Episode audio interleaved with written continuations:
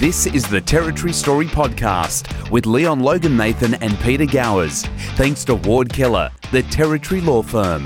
G'day, g'day, g'day. This is Leon Loganathan.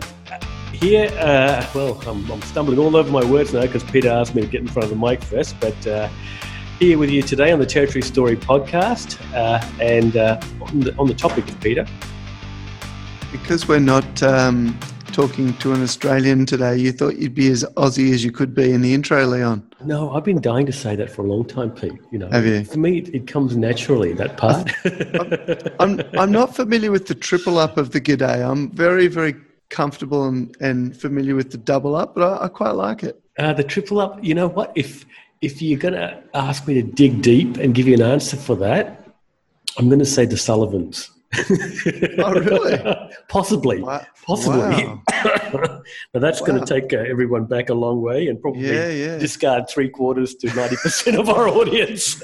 well, ironically enough, I was actually looking at the analytics last night, mm. and there is a percentage of our listeners who fit into the zero to 17 year old bracket. So they're out. Yes. Then there's 18 to 25, they're out and I'm not sure where it kicks in after that, but it um, might, might, might even be 40 plus. I'd have to be, I suppose I was going to say at least 40 plus. So, yeah, wow. uh, yeah so mate, uh, we have uh, for our special guest today, um, we're heading back overseas. Uh, because we have been, uh, because we can't physically, we've got to do it on the uh, on the podcast. Well, we've had we've had a couple of good uh, a couple of good local episodes in uh, Matt Williams and, and then Melanie Gray, which um, I must thank you very much, mate, for your editing of that. That was just absolutely fantastic, and and my obviously humble and and and uh, you know deep gratitude to your wife Fiona for uh, allowing you to um, uh, discard your children for uh, the six hours that you had to take to do that yesterday and do my head in.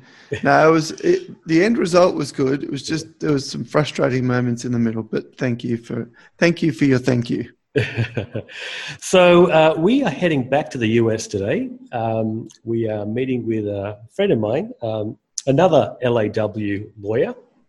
Uh, his name is Nick Gowan. He's a lawyer uh, at the law firm of Burke, Warren, MacKay, and Serritella, I'm going to say, but Nick can uh, confirm that in a minute.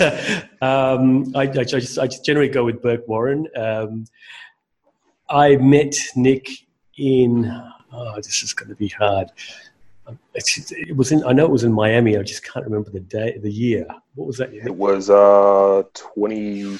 2017, I think. 2017. I met Nick. I, I, I remember the exact. It's Joe Stonecrab. It was Joe Stonecrab. Um, for Territorians that don't know Joe Stonecrab, it is an institution in Miami and also Chicago. I'm not sure whether they've got any any outlets anywhere else, possibly New York, maybe. yeah, possibly. I'm not sure. Right. Um, now, we in the territory love our mud crabs, don't we, uh, Pete? Sure do. The beautiful chili crabs on the wharf are a oh, specialty we, to die for. We, and I would have, as I do with our mangoes, I say, you know, I will, I will put our mangoes up against any mango in the world. And I did the same with the mud crabs. I thought, you know what? We have the best mud crabs. And then I went to Miami and I sat down next to Nick and uh, was introduced to stone crabs.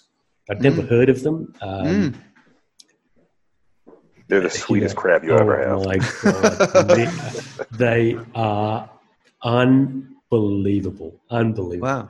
And so that's where I met Nick, and um, and I, I can't say that I'd met anyone from Chicago before I met Nick. Um, possibly may have met Liz in Bangkok, but I think Bangkok was after Chicago. But anyway, yeah, it was. Um, uh, and you know, Nick look, you know, I've, I've met a, quite a few Americans in my life, and you know, I come from different parts of the, of the states. They have different accents. They have, uh, you know, slightly different um, cultural attributes. But the thing that struck me about Nick was, and I've said this to Nick as well. I said, "Gosh, Nick, I, I feel like you you're about to punch me in the face." True friendship. And uh, and you know, when we sort of delved into it a little bit more, it was it was sort of this I felt like I was on the set of The Untouchables. You know, um, it's a it's a really the, the Chicagoan accent and the sort of the, the the manner is sort of quite different to other parts of the US. It's it's much more a bit in, in your face, and it's uh, it comes across to uh, you know an Australian like me with with no experience of dealing with people from uh, Chicago is as, as, as quite um, aggressive. so, so uh, we're, we're, blunt. so uh, uh, you we're know, direct. On, on exactly. So it probably mixes that, uh, okay with the Aussie uh, the Aussie attitude in, in at times as well. Leon, I would have thought. We can be uh, blunt. We can be, but in a different way. Uh, yep. Certainly not that way. But uh, so we, we, I worked through that with Nick and, and realized that he was actually a good guy uh, at the end of it. Um, and uh, we've become good friends over, over, the last few years. And not that we see each other every day, but we do meet at these meetings uh, that LAW put on. So, with that hell of a long introduction, Nick Gowan, welcome to the podcast. Thank you very much, Leon. Thanks for inviting me. Welcome, Thanks, Nick. Welcome, Nick. It's uh, I've I've heard the story before from Leon, and although we're only meeting virtually through Zoom today, I don't feel like you want to punch me. So that's a good start. what, what, can I say? You know, I, am a very direct person. you, you get me started on a topic, I'm not likely to to take a step back. I think we were talking about politics or something along those lines. So I've gotten to a point in, in 40 revolutions around the earth that I just choose not to hold back. well, that Fair suits enough. us fine, doesn't it? It does indeed. So, Nick, uh, why don't you lead us with your story, where you were born, uh, where you grew up, and uh, went to university and met your wife and, and all that, and uh, take us to the present. All right. Well, I appreciate you inviting me on. I was born and raised uh, here in Chicago and on the southeast side, close to the Indiana border. And I went to university. I went to the University of Illinois in Chicago, and then went on to law school uh, in downstate Illinois at the University of Illinois in Urbana Champaign. So I have spent my life in the state of Illinois and 37 out of 40 years in the city of Chicago. So to that extent, I'm probably a little more boring than some of your other some of your other guests. But I I consider myself a a lover of Chicago, all things Chicago, and you know my, I met my wife here in Chicago. We worked at the same law firm when I first came out of school. I met her there, um, and we weren't dating at the time until she left. But I met her at that law firm, um, and we've been married for oh, 12 years this year. Wow. So interesting. Always, it's interesting that Nick said um, we weren't dating until she left the firm. I, I, I felt well, there might did, have been some code, of, some code of conduct issues. That... yeah, I, I, did that. I did that for her benefit. You know, she, she, she, always likes to say, "No, no, no, no, we weren't dating." I say, "Okay." I mean, if some dates happen to cross over, they cross over, you know. right. Exactly. Exactly. So, look, t- tell us a little bit about your your parents. Were they also from Chicago, or? No, uh, my mom is from a town in Alabama called Prattville, Alabama, and is actually just outside of Montgomery. And what's interesting is my wife's family. My wife is from Mobile, Alabama, which is on the Gulf Coast, and my cousin, who I used to see every summer when I would go to Prattville to visit, lived across the street from my wife's aunt, and we never knew each other before. So we were in Prattville wow. every summer at the same time, year after year after year, but never met. Um, my dad was from a town just south of Chicago called Kankakee. It's a uh, industrial town. Has had some some issues and he died when I was about seven years old. So he owned a, a tree removal business, tree removal and firewood. And how did they meet, your parents? They met, they both worked for the city of Chicago back in the late 60s, early 70s. So how did your mother, how did your mother get from Alabama to Illinois? Now, she went to New York first because one of her brothers had moved there. So she, after she graduated high school, she moved to New York City to go to school and, and hang out with, with her brother. And she stayed there for a couple years before moving to Chicago to, we have a, she has a cousin here. Uh, and she came to uh, continue her education as well as to live in with my cousin and help her take care of her children.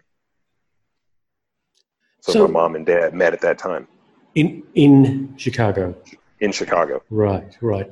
See, so for uh, Australians like us, uh, our understanding of uh, of the US, especially when it comes to um, uh, African American issues, uh, things like you know growing up in Alabama, and uh, it's it's it's tenuous at best. Uh, right. uh, informed uh, mostly by movies and things that we watched, like uh, Mississippi Burning and uh, you know Martin Luther King. Um, so, fill us in a little bit about. I mean, I mean, your mother must have had some interesting stories or, or background, at least in Alabama, back in those well, days. Right. She, she did, but her background, she never experienced any of the what you would what you would think of as the Mississippi burning type experience uh, in the midst of the civil rights movement. She was live and and you know during that time period, and she has some interesting stories regarding um, the Montgomery bus boycotts. Um, she was living right outside of Montgomery at the time, and a lot of people lived in Montgomery, it, eh, but not of the direct, not of the direct involvement in that way. Um, from her stories, she tells you what the interactions were between blacks and whites. And what's interesting, I think, is the interactions were not exactly what you would expect from you know the the strongest civil rights movies that you would see. Mm. However, the interactions were certainly not fair and equitable. Um, you still had situations where you know, you've got segregated lunch counters, you've got segregated schools, you've got segregated neighborhoods and communities. Like I'm sure there was not a, a white soul in my mom's high school. Um, there was very few whites who lived on her block. And to the extent that there were, they would have been the business owners who my grandfather would have worked for, or they would have been the individuals where my grandmother worked at a chicken plant where she processed chickens, or my grandfather was a driver for some white families in Prattville. Hmm. So it's more of the the day to day experiences that black folks lived through. So, not necessarily the overt discrimination, but the covert discrimination is just as bad. Um, so, and, and that was one of the reasons why she left. From her perspective, she would rather leave to go north, go to New York City and make it on her own, versus stay in Alabama and be beholden to someone else. You know, so she had offers that certain families would pay for her to go to a four year college and say, okay, this is what you can do. But she knew that if she did that, then she'd be working for them for the rest of her life. Right. I wasn't aware of that. Were you, Pete? Those things happen? Um, or not directly, but it doesn't surprise me. Um, yeah, I mean, no, I couldn't say I had first-hand knowledge of it, but it, it, in a way, it makes total sense because, uh, as Nick said, it's it, it may not be that direct discrimination, but it's just the way it was set up. Look, right, it's it's the benign day-to-day, not necessarily harassment, but it is certainly a de facto discrimination that you are experiencing on a daily basis, that you're living in housing that's substandard in comparison to white, but you still may be doing much better than your black neighbor or your black cousin. Um, your parents may be doing relatively well, uh, in comparison to others, but in reality, they're not doing well because of the system that was set up. Right. Which would sort of be like a two-tiered system, Nick. You, oh. in in the second tier, you just you've only got a certain level you can get to. That's absolutely right. Yeah. Yeah. Okay. And, and what's interesting is things haven't changed that much. Things haven't changed that much in the South, and they haven't changed much in in the northern part of the United States. You still have that two-tier system. Mm-hmm. Mm. And I want to definitely talk about that a bit more, especially in relation to COVID 19. Um, but I would really like to take this opportunity, Nick, with you to fill some holes in, in my knowledge. Uh, I'm not sure where Pete's at with all of this. Uh, you know, I've read a little bit about the Civil War and, and you know, um, and, and, where the US was there, where they are now. I mean, I'm an avid reader of the New York Times and Washington Post, so there's, there's lots of opinion pieces and articles. Jamelle Bouie and others, you know, are constantly writing um, interesting pieces. What I what I have failed to grasp and understand to date is how did the US go from winning, uh, well, the, the North go from winning the Civil War to messing up Reconstruction? Like, to me, that appears to be where this whole thing went skew. Well, I, I, think I hate to say it's an easy answer, but because it's not, but in some ways it is easy. And the answer is politics. So what you had after Reconstruction, and, and for your, your listeners in the Northern Territory who may not know, Reconstruction was that seven and nine year period after the U.S. Civil War, where the federal government came into the, the former Confederacy, the Southern states, and set up systems to allow blacks to move to a point of from servitude or from being slaves to trying to incorporate them into what had become um, what had become um, allegedly an equal society based on the 13th, 14th, and 15th Amendments and what you had is there was never an intent or an interest in actually making black folks full citizens. That it was just never there. So there was a there was a tenuous period where although the federal government was providing this outward assistance with the constitutional amendments, the legislation that followed those amendments, those civil rights acts, I believe 1866, they never they they were never fully thought out to provide actual rights for black citizens.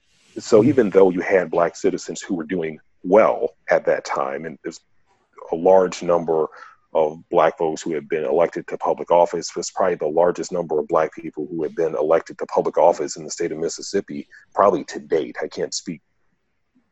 I can't speak to that uh, completely, but it would not surprise me.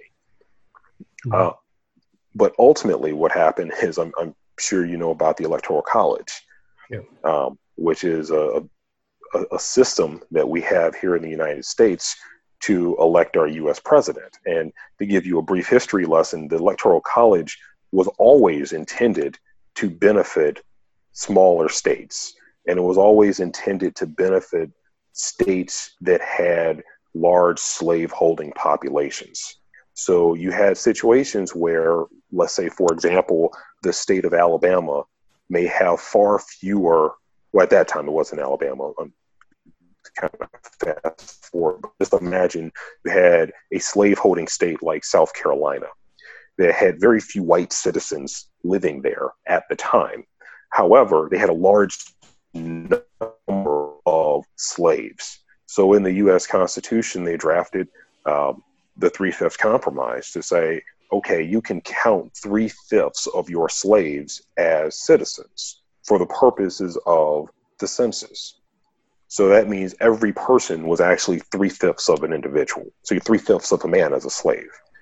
Along those same lines, there was discussions about all right, how do we elect our president? I mean, we can't allow the the proletariat to to elect our president. We don't even allow them to elect our senators, who are the highest how highest congressional house.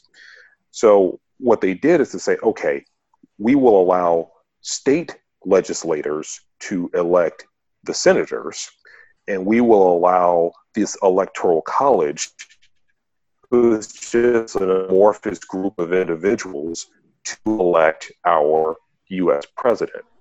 And, and the key there is the electoral college is based on the number of representatives that are in a particular state. So, fast forward to the period of Reconstruction, there was tie in the electoral college. And the only way to resolve that tie in the electoral college, the Republicans at the time um, were the party of Lincoln. And they wanted to have their they wanted to have their presidential candidate become president of the United States. Well, the, the Dixiecrats, the Southern Democrats, they weren't necessarily interested in that, but they said, okay, we'll go along with that. However, you need to pull these federal troops out of the South. And that was the deal that the party of Lincoln cut to eliminate Reconstruction and to move us fast forward into the period of Jim Crow. And that lasted from the late 18 mid to late 1800s all the way through the civil rights movement in the 1950s and 60s long story but that's how reconstruction died it's, mm. it's just the reality of it was a political compromise and black folks were thrown away in that compromise which is so odd for someone who is not american who reads this on face value, thinks, okay, the Civil War uh, was started because the, the, the, South couldn't agree with the North on, on the issue of slavery. Uh, yet, after the North won the war uh, and, and both sides suffered you know, immeasurable um, uh, casualties, the whole purpose of the war was just uh, effectively uh, undone through um, through through the mismanagement or politics of, of Reconstruction. Oh, it absolutely was undone because you went from a period of actually slave uh, of slavery to indentured servitude. Yeah. Where you had many blacks who moved from slave plantations and then they became workers on these same plantations. Mm-hmm. So they may wake up on one day and they're enslaved, and the next day they wake up is we're free however i'm still working in the same place mm. i still don't have an opportunity for advancement i'm mm. still relying on these same individuals and i still for all intent and purposes have no rights mm. so fast forward uh, to today uh, you said your dad passed away when you were seven uh, right. Uh, and so your mother what did what was she, what was she working as while you were growing up yeah, she worked in administrative roles for the city of Chicago and various city departments. Right. Oh, is it just you, or did you have any siblings? I have an older brother. He's an engineer. He lives outside of Detroit now. Okay. So, so he's been he's been an electrical engineer for many years now. Right. So just the two boys and your mum, a, a single parent. Uh, yep. It would have been tough growing up in Chicago on one income. You know, it, it was tough growing up, but we didn't feel it that way. And I, I, know people often say that. It's like, oh, you don't realize you're poor. Like, and you, you realize you have less than others, but you don't realize that you ever had, you didn't have something. Um, I mean, my mom still lives in the same house I grew up in. She owns it. Um, and many of her friends are still on that same block. And you just don't think of the situation as like, oh, you know, how was this neighborhood? And the neighborhood has changed. It's, you know, it's certainly not the same as when I was growing up. But that said, if you would talk to my friends who lived in other neighborhoods, they were probably afraid to visit, you know, because of you know the the crime, the violence, and the gangs um, that existed in that neighborhood. So this is growing up in the '80s, right? This, well, '80s and '90s, yeah. Right. And so, what, what was it? I mean, was it was there gang related issues in your neighborhood? Or I mean, did you, um, were you well, forced to be part of it or anything like that? No, I wasn't. I mean, there was well, there are gangs all over Chicago, Right. and in the '90s, it was not. It was common for there to be 900 murders a year in the city of Chicago. Wow. So you, you read the statistics today, and they talk about like, wow, the murder rate is is high because there were five or six hundred people killed. Like that. Well, first of all, that's awful. But in 1992, I remember the murder, the number of murders in the city were 925, 950. Um, and what happened in, where I grew up, it was predominated by predominant by one gang. So we didn't have very many gang conflicts. So that was good. So I didn't have to experience that. But I knew who I shouldn't be dealing with, and I knew who I should be dealing with, and they knew who I was, and they knew who my mom was, and in many situations, their uncles and parents knew who my dad was. So I was never subjected to those type of issues. However, it always exists. It's always there. I mean, I, I can't tell you the things I've seen riding city buses, you know, back and forth to high school. It, it's it, it's something that can scar children, and I think people wonder like, how is it that children are in a position to commit crimes? How is it that children act certain, certain children act certain ways? How is it that children are, are behave in certain ways? And the answer is traumatic stress. When you have a child, and I'm not saying I experienced this, but I know people who have. Um, when you have a child who has seen any amount of violence in their life, and that is how they've been taught, either explicitly or implicitly, this is how you address and deal with a problem, then that's going to continue. And then it only feeds into other issues such as uh, disinvestment in the community, a lack of jobs, uh, a lack of health care, um, a lack of economic opportunity, a breakdown of the social structure. I mean, all the things that we're seeing now uh, in the COVID 19 era, where they've always been there. Mm. Yeah, it makes sense.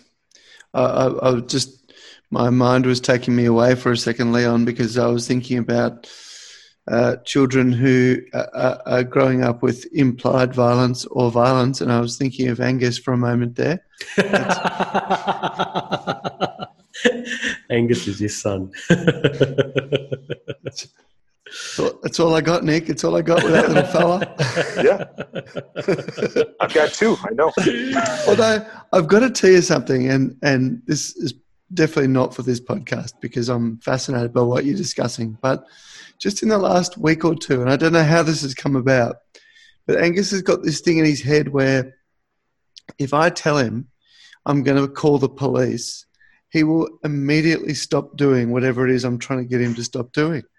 And I don't, I don't know where it's come from, but it's it, as I said to Fiona the other day, it's it's working this week. We'll see what happens next week.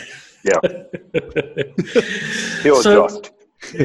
Nick, can you uh, can you tell us a story about um, you know a, a situation of you growing up where you thought, oh gosh, this can go very badly for me? Oh, I mean, Because you mentioned being on the bus. That's why I was thinking about He, it. he's thinking Oh, of I- only one, narrowing it down to one.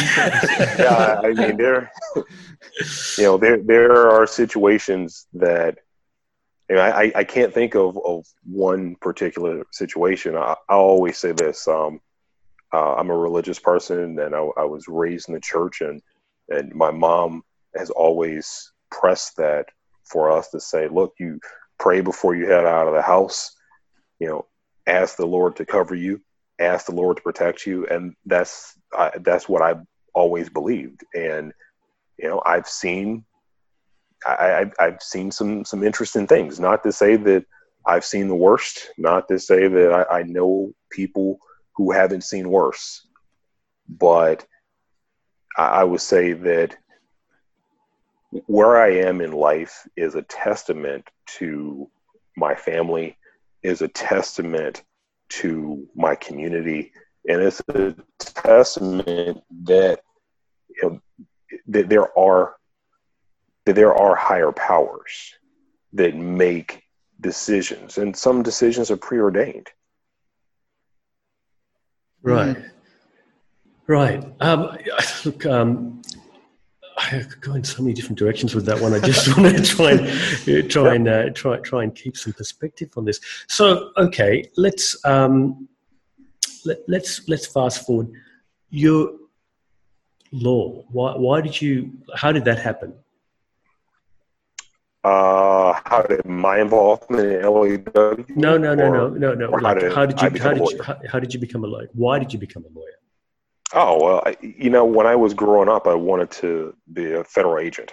My my dream was to be a DEA agent, the Drug Enforcement Administration, or FBI, the Federal Bureau of Investigation. That was my dream, um, and I think as I as I got a little older and I started meeting some lawyers, I realized, like, you know what? I don't want to be a federal agent. I want to be a federal prosecutor. and you know, and and that was my focus. Like, I, I want to be a prosecutor. I, I want to be an individual who is taking the pub the corrupt public officials off the street. I want to be the person who's taking the guns, the drugs, the gangs off the streets. And then at some point, you know, the law firm started calling and you start making money. you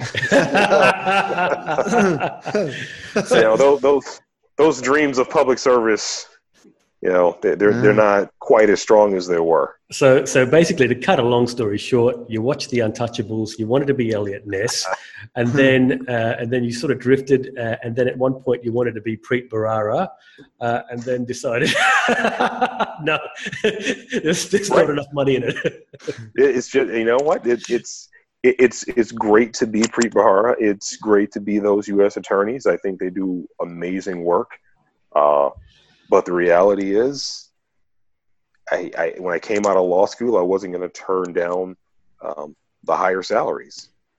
Hmm. Right. So let me ask you about that because in Australia it's a little bit easier for us uh, going getting into higher education. Uh, uh, did you go to a public school?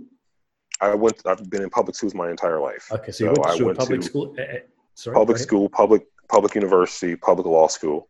Right. Uh, and then uh, for us, law school is a is a professional program outside of your undergraduate degree. Yeah.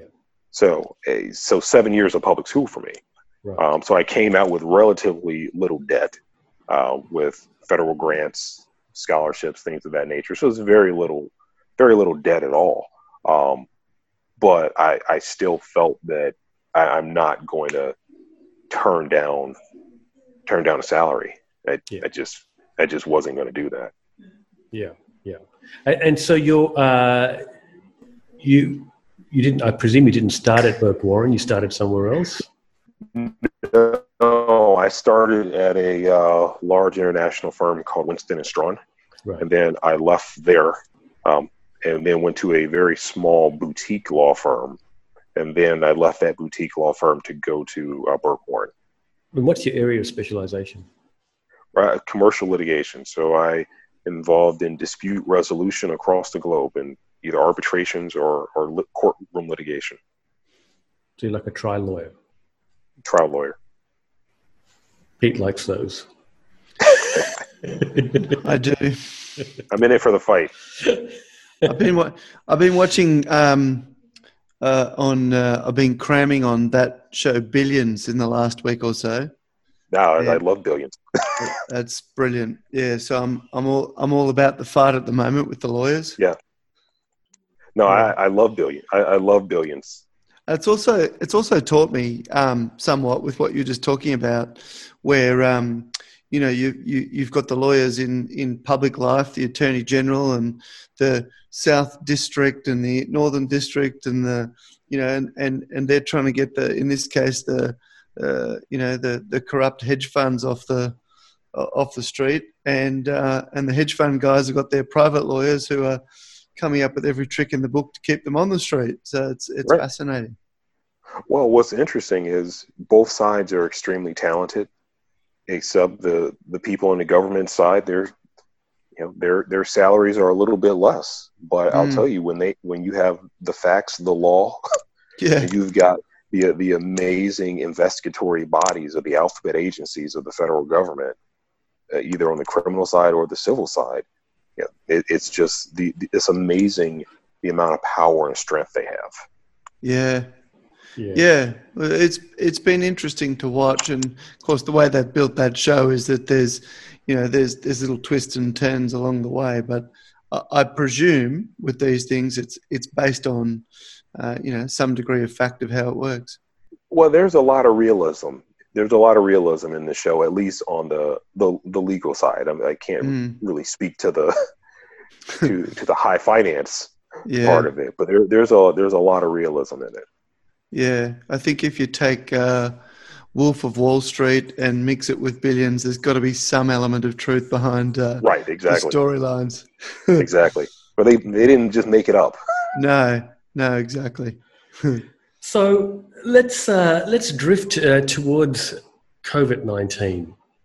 Nick, um, when did it become an issue for Chicago? When did it become an issue for you personally? And where are you all at now?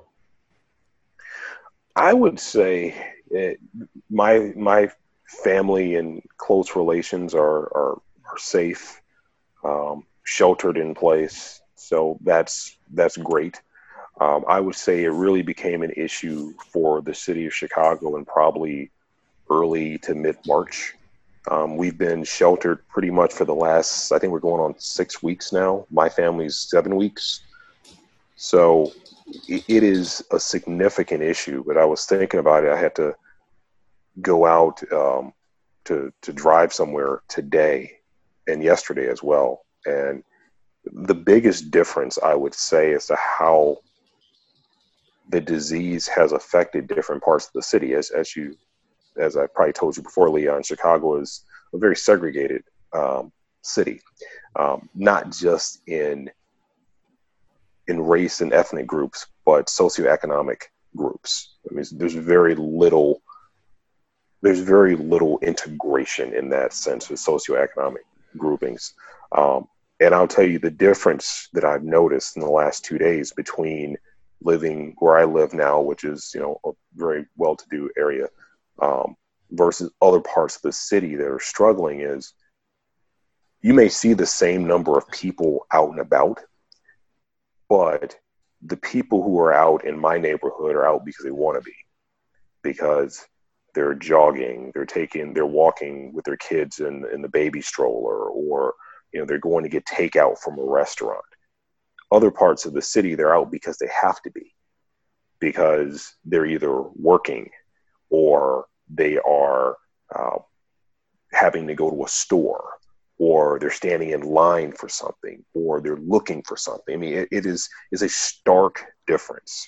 And i think what concerns me most about what's happening with covid-19 in the united states is that we are getting to a point where because of how the the federal administration over the last three years has sought to divide us as a people, as citizens, between men and women, black and white, immigrants and native born um, people.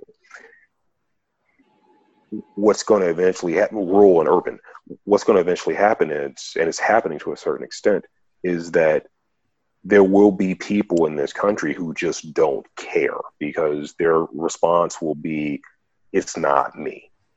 Because I'm still living well. Everyone I know is living well. I'm, I'm able to work at home. And yeah, I have to homeschool my children now, but I'm still getting my packages delivered. I'm still getting my food delivered. I can still go for a run outside without really giving thought to okay who's delivering that food? Who's delivering those packages? Who's working in those stores? And at some point if we don't tend to care about who those people are then we're going to start moving forward and say well, this is a disease that affects everyone. It's a disease that affects those people. And i think you're starting to see a lot of the we're starting to see the the the differentiation between those who are getting sick are those who can't shelter in place. Mm. You know, they're the bus drivers, the package deliverers, the people who are working in grocery stores. We can call them essential workers. We can call them whatever word we want to call them. The reality is they're unable to shelter in place and they're still out there. Mm. And in Chicago, those people tend to be black and brown. And there are a lot of cities around the country that are just like that. Mm. Nick, um, what type of accommodation do you live in? Are you, you in a house or a townhouse or an apartment building? I live in a single family home. Okay. So I live in a house. I- I'm interested in, um, you know, in, in, I guess, more medium to high density uh, apartment buildings and, and, and how people are dealing with that when it comes to delivery and, and things like that. I, I think you know, it depends on the community. It, de- it depends on if it's a, a, a wealthier community or a more impoverished community. Um, if it's a wealthier community, I think you still have doormen. Um, you still have uh, probably a, a building where most folks may be working professionally, so they may be working from home. More impoverished area, you have people who are still going out and about, and that becomes trouble. Mm. We have people who are going out and about, and you know they're involved in the in in the community. You know, they're more likely to bring the virus home. Yeah. because you've got uh, you've got uh, looking at it now, the US has almost got a million cases, of which uh, four hundred odd thousand are in New York and New Jersey. Then there's uh, fifty-five thousand in Massachusetts, and then next comes Illinois with almost forty-five thousand, including almost two thousand deaths. So, where is that? Is that is that leveling off, or is that still going up? Where, where's that at? Well, it's not leveling off yet. Um, I think the number of deaths have decreased. However, we've only started testing up to about 10,000 people per day. So it, the numbers are going to increase because we're testing more. Hmm. So if we're testing 10,000 per day, and I think there are probably 2,000 or 2,200 or so uh, people who are being confirmed positive per day. So it's one in five. So from from my perspective, I don't see this. I, I don't see this being a leveling off anytime soon. And my fear is that people are going to start thinking that the economic result is more important than the health result, and they're going to start trying to open up aspects of the economy. And I, I understand that you need to get back to work. But at some point, if you're not going to actually resolve some of the problems that are underlying this, we'll never get back to work. This will never be resolved.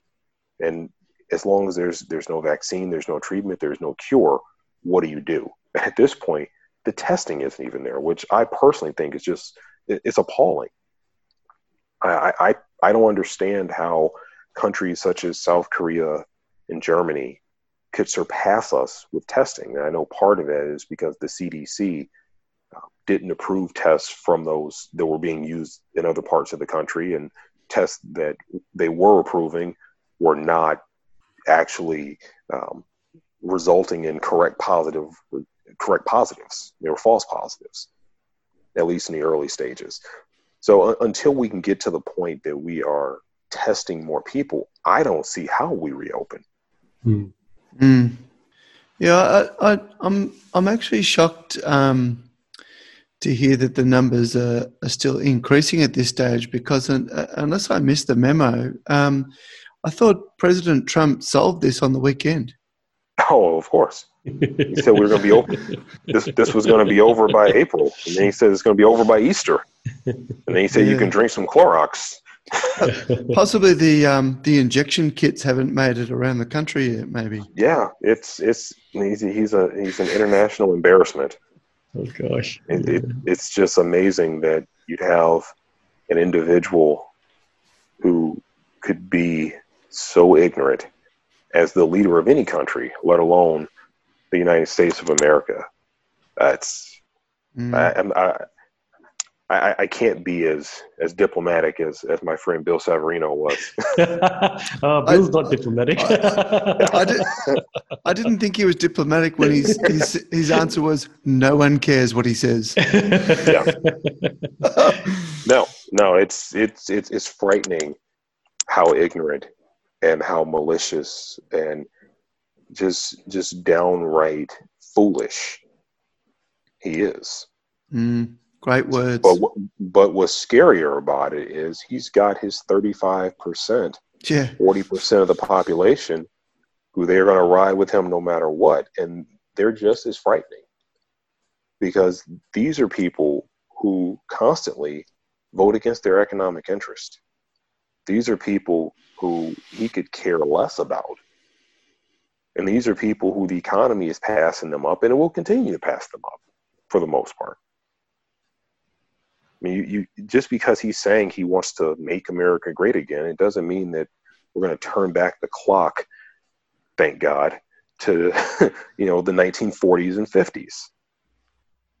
You know, those those days have passed, and until you come up to a point where you can be honest with the American people and say, look, certain industries, your jobs aren't coming back.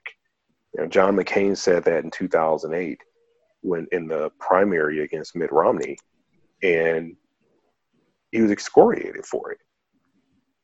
In the primary, I remember the primary in Michigan, and he told Michigan workers like, "Your jobs aren't coming back," and everyone attacked him. But the truth is, those type of jobs are not going to come back unless you can remodel your economy, which the state of Michigan has begun to do in certain in certain instances. So where where is Illinois in the grand scheme of things? I mean, I, I listened to a podcast uh, last night, um, which was quite uh, frightening, to be honest with you, about uh, about how uh, Jared Kushner is uh, in charge of a lot of things he probably shouldn't be in charge of. Um, exactly. Pr- pretty much everything. And uh, right. and uh, deals are being done in relation to the handing out of uh, you know ventilators. Uh, now, where does where does Illinois fit into it? Well, I, I think Illinois, I think our curve is starting to flatten a little bit. Um, I just read in the newspaper today that they were originally planning for a 3,000 bed uh, overflow capacity at our large convention center called McCormick Place, and they've now reduced that to 1,000 beds. So, for whatever that is worth, I, I think the, the fear of a great expansion is starting to level off, but the numbers of the numbers are still increasing. Mm-hmm. So I, I, think the numbers of people who are being diagnosed are increasing, and um, I don't know what the number of deaths were today. Um, I, I, missed that in the news, but we're we're a long way from being safe. I mean, if, if I had to guess, I would say we're not going to be close to normal until after the fall. Right, and is the so that we're talking about September October there? September October. Right. And so, is the, the, the mayor of Chicago and the governor of Illinois are they Democrat, Republican? What are they? They're both Democrats. Right. So the the mayor, she is a lawyer, um, former federal prosecutor actually, um, and so she took office a year ago. The governor is J.B. Pritzker, who's a billionaire, um, part of the billionaire family that owns the the the Hyatt the Hyatt hotel chain, amongst a, a number of other amongst a, a number of other investments. Um, and he took office two years ago or a year and a half ago. Right, right. And so, uh, uh, are they having to kiss Trump's backside uh, in order to get what they need, the way New York seems to have to do? You know what? I don't think they haven't been doing what Cuomo seems to have been done. Seems to be doing in New York. Right. Um, but I think part of that is they haven't had the same problems that New York has had. I, I think Abbott Labs, uh, which developed this new rapid testing, they're based in suburban Chicago, and I think they've been helping a lot. Um, and also, Pritzker has a large network and I think that's been beneficial. So I don't, and they've also gone directly to China to purchase PPE. Yeah. Mm. So there was a there was a news story that they had some phantom flights on FedEx. They paid o- almost a million dollars to bring PPE back to the United States, and they had to secret them out of China and into the country, so that you know, the Federal Emergency Management Agency wouldn't take it when it got here. Gosh. No, we this is you, you could not have a worst person, a worse person in charge of the federal government than you have in Donald Trump right now. And this is the epitome. I, I think everything that's happened over the last three and a half years should highlight to people that elections matter. But this, what we are experiencing right now, truly highlights that not only do elections matter, but science matters, empathy matters, intelligence matters, and ignorance can kill. Mm. So talking Yeah. And people about are the fu- and people are dying as a result of it. so talking about the future, then Nick, uh, you've got an election um, supposedly in November, Uh, and I say It'll go. supposedly because I did listen to a podcast the other day that seemed to indicate that. Actually, no, I did, it wasn't a podcast. It was actually in uh, it's either New York Times or Washington Post that uh, I think Biden came had come out saying that uh, don't be surprised if Trump tries to uh, defer the election to post. Oh, I, I, I believe he will try it. Um, I don't believe it will. I don't believe it will happen because he doesn't have the legal right to do it on his own. Um, the interesting part about the United States is we don't have federal elections. We have state elections. Every state elects, and it just so happens that the federal government has decided that the presidential election will occur in November, but the federal government has no power over how those elections are held. So as a result of that, it would have to be the individual states would have to make some type of determination. And not to say that he wouldn't have influence with certain of those states, but then it begs the question this is still it's not about the popular vote and it's not about the majority of states it's about the electoral college and i haven't run the math myself but if you just look at the states that control the democrats control the state whether it's control the legislature or control the governor's mansion democrats control 24 of those states. Most of those states are likely going to vote blue. And if you talk about what are the presumed toss-up states usually is wisconsin michigan pennsylvania ohio florida well wisconsin and michigan have democratic governors. Ohio and pennsylvania florida they have republican governors. But I, I think just with the numbers you're going to have the majority of democratic states are going to want the election to go forward. I think the real threat is is the election going to be safe? Is the election going to be protected from hacking? Is the election going to be protected from interference from God knows who? And on top of that, are people going to be able to go to the polls? I mean, there was there was reports out of Wisconsin earlier, uh, late last week, excuse me, said that at least seven people d- were determined to have uh, contracted COVID nineteen during the primary election where a lot of Democrats didn't want the, the election to, to go forward in Wisconsin. So I think that's the bigger issue. And I think that's a, that's a real issue of, all right, is this going to be a fair and free election? Because we know that we have not just incompetence in the White House, but you have people who are, are truly selfish, self-centered, and frankly, they, they do not care about the rule of law.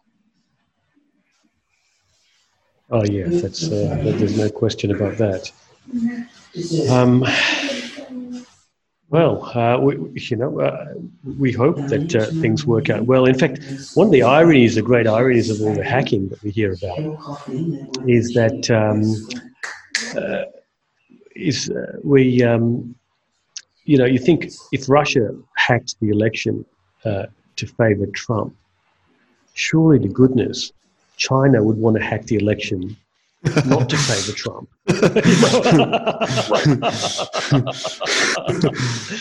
I, I don't know. I think if, if I if I were China, I would want Trump as as the president of the United States because I would want him as I would I would want an incompetent as my chief rival. Mm. Right, right. You have you know President Obama talked about a shift to the Pacific Rim in 2013. 11. Yeah, 11. That's when 2011. he came over here. and he and he was never able to get that going because of a number of domestic issues that he was addressing. yeah. But you don't hear Trump talk about that at all, No. and it, it's it, it- it's surprising. You know, back in 2010, I had a, a client who was had a client um, who was a, a world world known investor, and he believed that China, excuse me, he believed that Asia was going to be the next burgeoning economy in the 21st century, and he moved to a country in Asia in 1999 2000 because he felt the 1800s it was all about Europe. London was the was the core. 1900s all about the United States. New York was the core. Felt Shanghai, Beijing, Seoul, Singapore, Tokyo, that's going to be the power structure.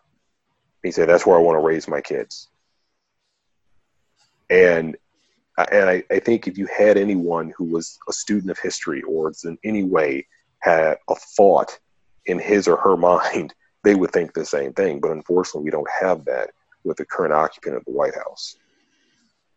Mm. I just want to pivot a little bit uh, sideways, I guess. Uh, not many uh, of, our, of our listeners would know this name, but I, I'm I'm just aware of it through some, some of the readings that I've done. Rob Blagojevich. Uh, Rod Blagojevich. Yeah, yeah, Rod. Yeah. Sorry, yeah. So he's a he was a, a dirty politician in Chicago, right? He he was one of our six governors who have served federal prison. wow.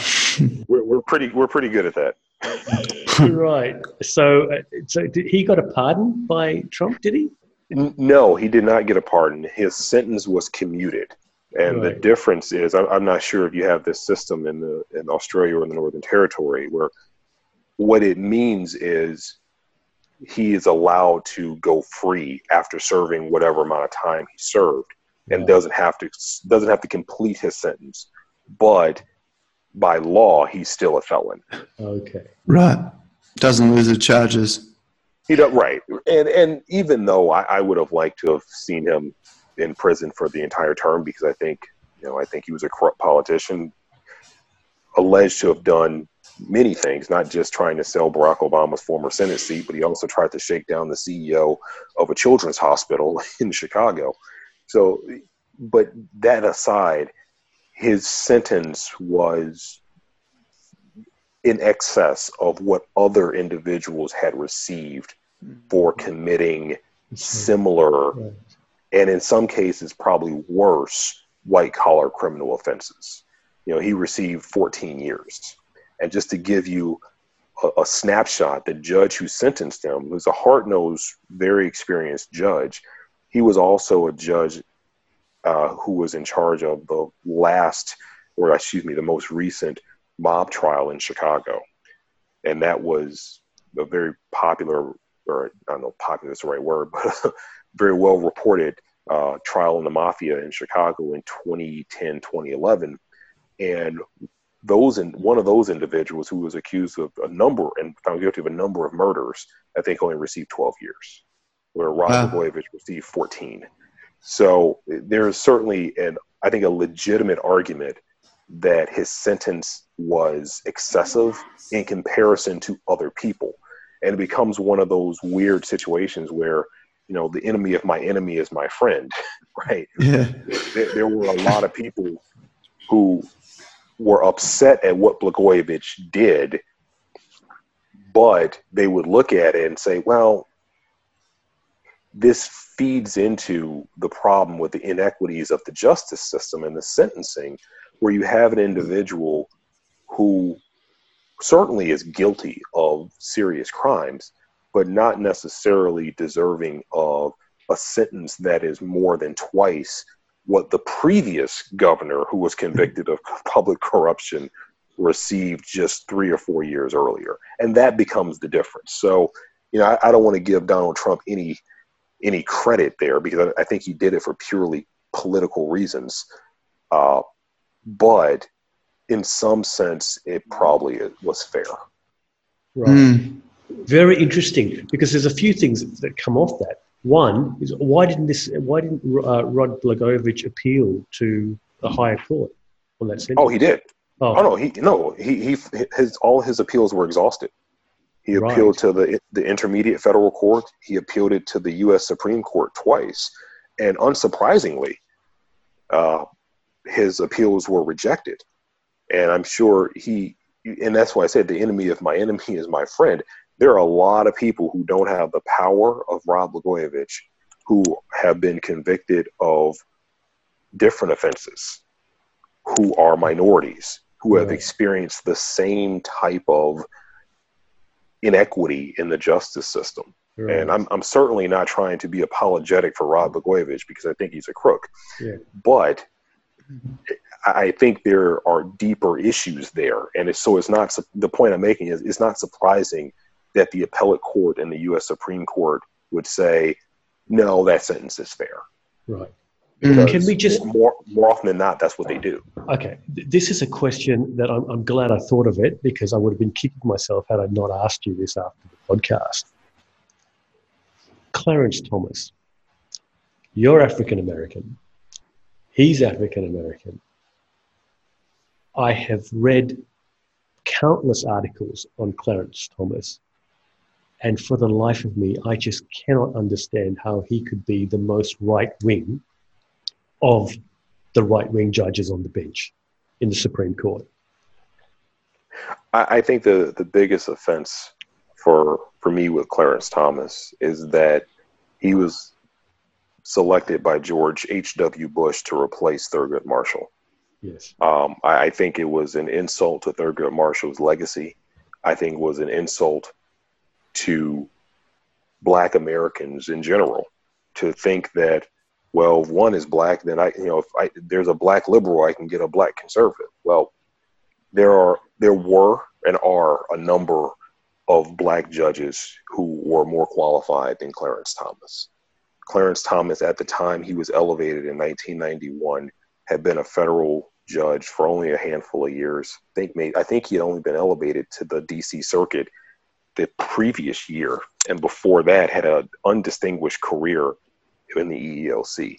So this was not an individual who I think you would say you're going to we're going to peg you to be the next rising star. That he was never that guy, and I think was so insulting for people who are students of history and students of law is that typically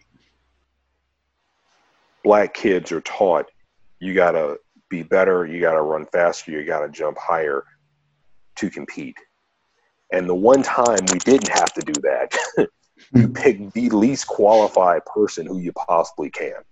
Now, Mm. to answer your question, how he became so conservative, I, I, I don't know that. Um, I, I know that from his experience, he believed that he was treated unfairly when he was at Yale because he was assumed to have gotten it only because of affirmative action. And I don't know if that's true. To me, it doesn't matter if it's true. Um, the reality is, affirmative action was a program that was designed years before he got to Yale with the thought process and the focus upon leveling a field, leveling a playing field. And I, I truly believe that he's carried uh, uh, there's a chip on his shoulder for years because of that. Mm-hmm.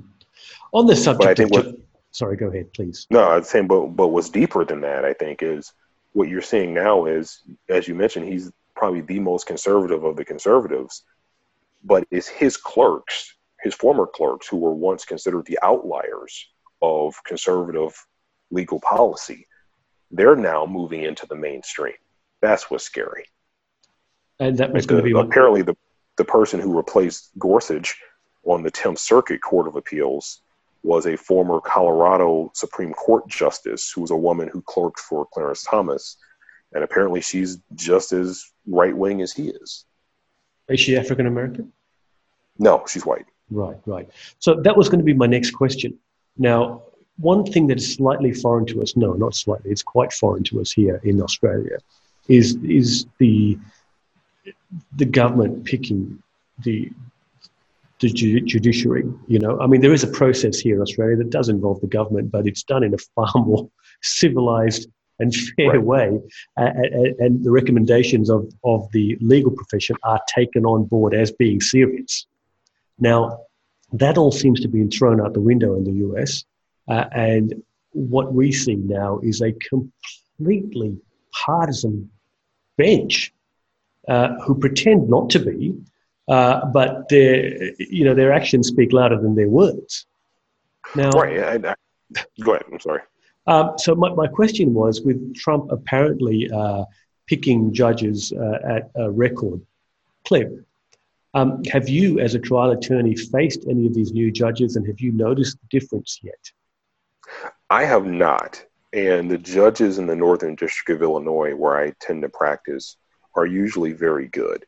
And because the, the, the U.S. Senate has a process of, it's called a blue slip. It's one of these old line um, Senate procedures. It's probably not written anywhere, but they came up with it in a, in a smoky cloakroom somewhere, mm. where the the senators from a home state usually have to sign off on a particular um, person who's going to be elevated to a federal court in that state, whether on the the trial bench or the intermediate appellate bench.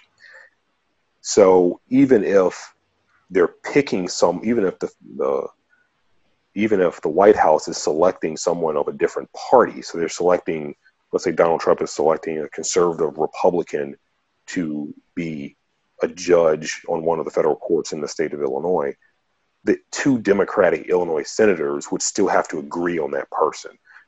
The point being is, even if they have Republican or right wing leanings, you can pretty much guarantee they're going to be qualified.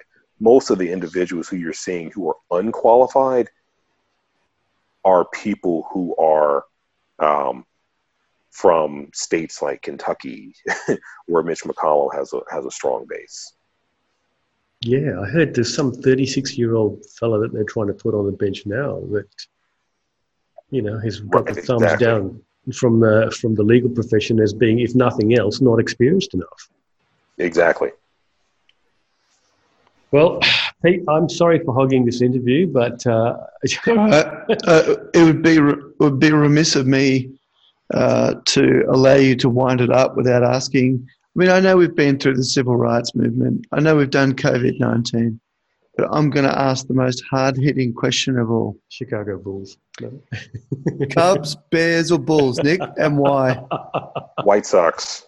I'm a, Chicago, I'm a Chicago White Sox fan to the day I die. Love it. And after, and, and after that, I'm, I'm Chicago Bulls. Yep. Okay, that's it. I'm done. Nick, it's been tremendous having you on on uh, the podcast. I know it's getting late for you back there. Thank you very um, much. I appreciate your time. I know. Uh, I know you're a little bit uh, concerned about you being, uh, uh, you know, being able to uh, outdo Bill, but there was, there was never a competition. um, I just enjoy talking to you very much. I enjoy learning you from you. Um, you, have certainly filled, uh, you know, a few holes in, in, my understanding of U.S. politics and and uh, and law. And I'm, I'm, particularly interested and feel a little bit uh, better about what you said last, which was the fact that uh, you know Trump can't slot in uh, uh, judges in, in, Illinois at least without some sort of democratic tick, which is which is right. very very good mm. to know. I'm going to let you go um, and enjoy the rest of your evening. And uh, thanks again, Nick. Thanks a lot. I appreciate it. Thanks, guys. You've been listening to the Territory Story Podcast with Leon Loganathan and Peter Gowers. For more episodes, search Territory Story Podcast on all leading podcasting platforms. The Territory Story Podcast, thanks to Opie Dennis Digital Marketing, your local digital marketing agency.